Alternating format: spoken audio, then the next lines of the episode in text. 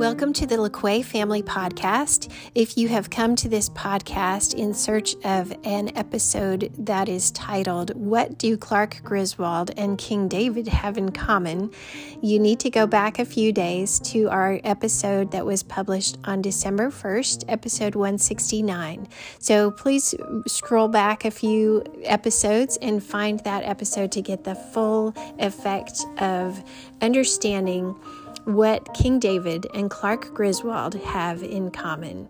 Enjoy the Christmas season as we anticipate the birth of Christ and learning about how our current culture relates to the culture of the Israelites and how we can see Christ in both and enjoy anticipating Christ's return.